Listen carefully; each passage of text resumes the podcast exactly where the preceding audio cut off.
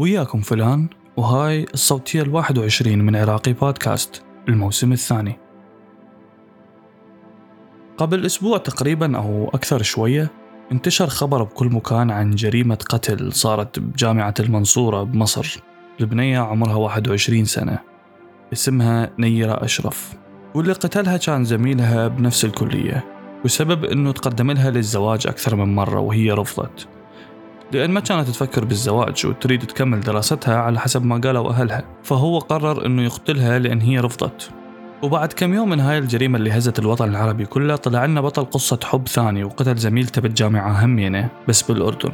لأن رفضتها بس هالمرة هو اللي هددها قبل وقال لها إذا رفضتيني راح أقتلك مثل ما المصري قتل نيرة. يعني هو كان ماخذه كقدوة إله يعني وكأنه شاف بيه مثل الأعلى وشاف إنه هو على حق وهذا الصحيح اللي لازم يصير. وخصوصا بعد ما كان أكو هواي ناس أيدت القاتل ووقفوا وياه وذبوا اللوم على البنية. وبالفعل كانت إيمان رشيد طالبة كلية تمريض رايحة للجامعة بشكل طبيعي ولقيت المجرم هناك وتقدم لها ورفضت. ومن رفضت طلع مسدس وضرب عليها خمس طلقات وقتلها. وانهزم قاتل إيمان ولحقوه الشرطة لحد ما انحصر بمكان وقرر يقتل نفسه وينهي الموضوع بطلقة واحدة برأسه. وبنفس الأسبوع وتكمل المسلسل قتل النساء بالوطن العربي بالإمارات.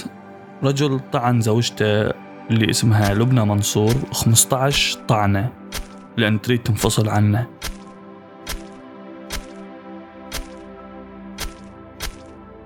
يعني باختصار ما تقدرين تقولين لا لأي شيء ولا لأي أحد. إذا كان زوجك زميلك أو أي واحد ماشي بالشارع. لأن احتمال يتنرفز ويفقد أعصابه ويقتلك.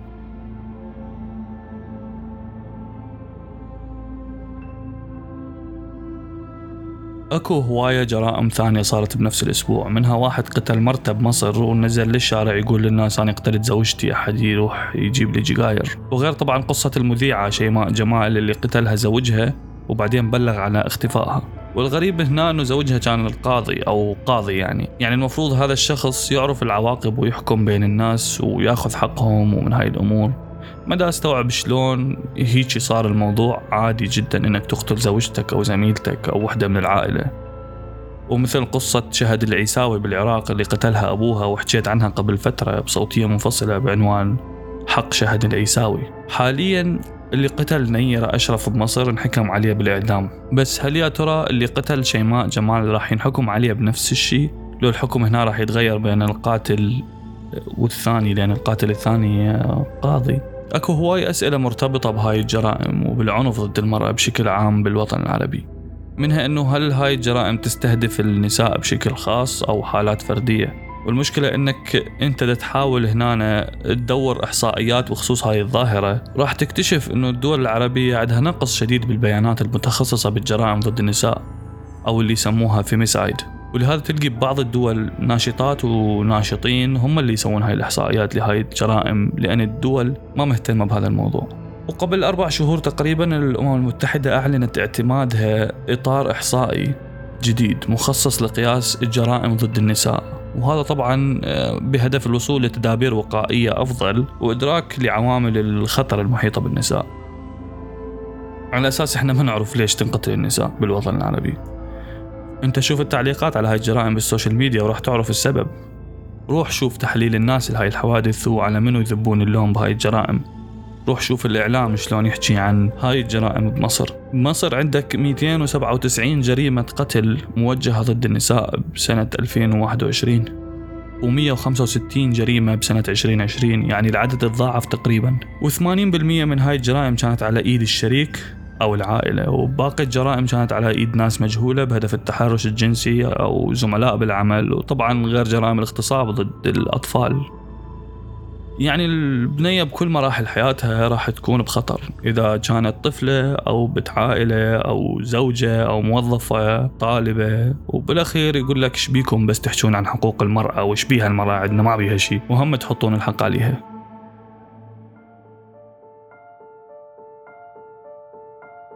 أما بالعراق فوزارة الداخلية ما تنشر أو تسوي إحصائيات رسمية عن الجرائم الموجهة ضد النساء بشكل خاص. لذلك ماكو أرقام توثق هاي الجرائم وهذا بحد ذاته جريمة. بس صندوق الأمم المتحدة للسكان أبلغ عن نسب مرتفعة لحالات العنف ضد النساء بالعراق. يعني تخيل أنه ثلث العراقيات مهددات بالعنف.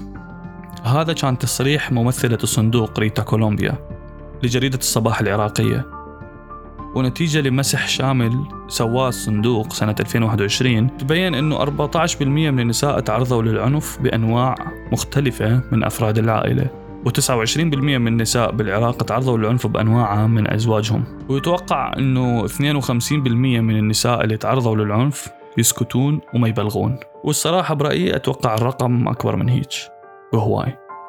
لذلك خلونا شوية من الأرقام وخلينا نشوف شلون ممكن نتعامل ويا هاي الجرائم على ال social media وبالمجتمع بشكل عام. فركز شوية وياي وانتبه انتبه زين هنا.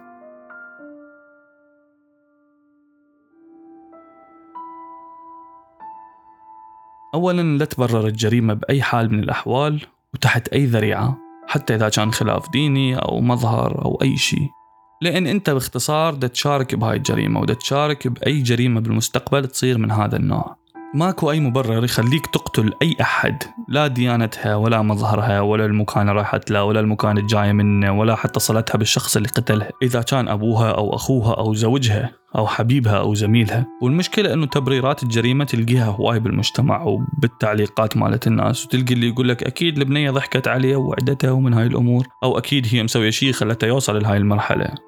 والأسخف والأسوأ من يطلع لك شخص عنده صوت بالمجتمع مثل المتخلف مبروك عطية اللي يقول على روحه داعية على هاي الجريمة نشوف إيش قال. سيب المهفهف على الخدود يطير والبس محزق هيصطادك اللي ريقه بيجري ويقتلك. حياتك غالية عليكي اخرجي من بيتك قفة لا متفصلة ولا بنطلون ولا شعر على الخدود. ليه؟ هيشوفك اللي ريقه بيجري وما معهوش هيذبحك يلا خليه يذبحك عرفتوا بقى؟ في بعد آخر للحجاب. حافظي على روحك. خافي على عمرك.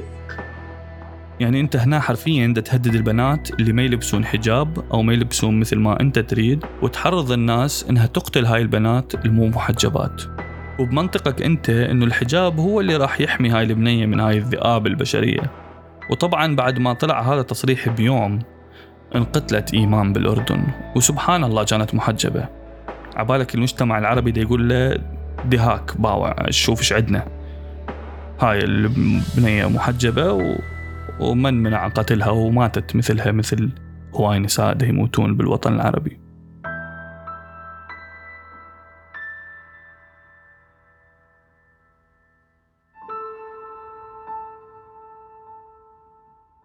ثانيا لا تكتب تعليقات ساذجة وغبية مثل شنو اللي ينزلها من البيت؟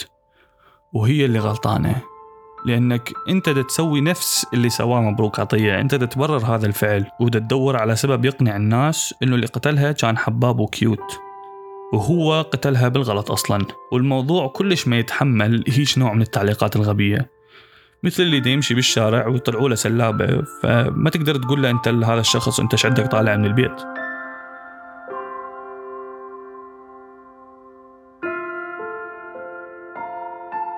وثالثا إذا شفت تعليقات غبية من نوعية اللي هي ليش البنيه ما نطتها فرصة للولد؟ مو يمكن يكون خوش ولد مو أحسن مما تموت. يعني تنخطب له فترة وتشوف شلونه. كان هذا كله ما صار. أكيد هو هسه ارتاح لأن هي راحت تموت وما راح تروح لأحد غيره. هذاك هو حاجزها. إذا شفت هيج نوعية من التعليقات أريدك تضرب صاحب التعليق بالقندرة. لأن هذا أغبى شيء ممكن أحد يكتبه على على هذا الموضوع. وللأسف شفت هواي تعليقات من هذا النوع. لدرجة إنه أكو ناس على ال social media تجمع تبرعات حتى يدفعون دية البنية اللي انقتلت حتى ينشال حكم الإعدام عن هذا المجرم. وأكو ناس ثانية عينت محامين بمبالغ خيالية حتى يدافعون عن هذا المجرم لدرجة إنه المحامي اللي ترافع عن حسني مبارك يريد يترافع عن هذا المجرم. ما أعرف هل هذا نوع من أنواع العناد المجتمعي ويا هاي الجرائم لو شنو القصة. لأن دا أشوف الناس دا تسوي أي شيء بس في سبيل إنه العدالة ما تتحقق. أحس إنه المجتمع دا يحارب وبكل الطرق في سبيل إنه الجرائم ضد النساء تستمر.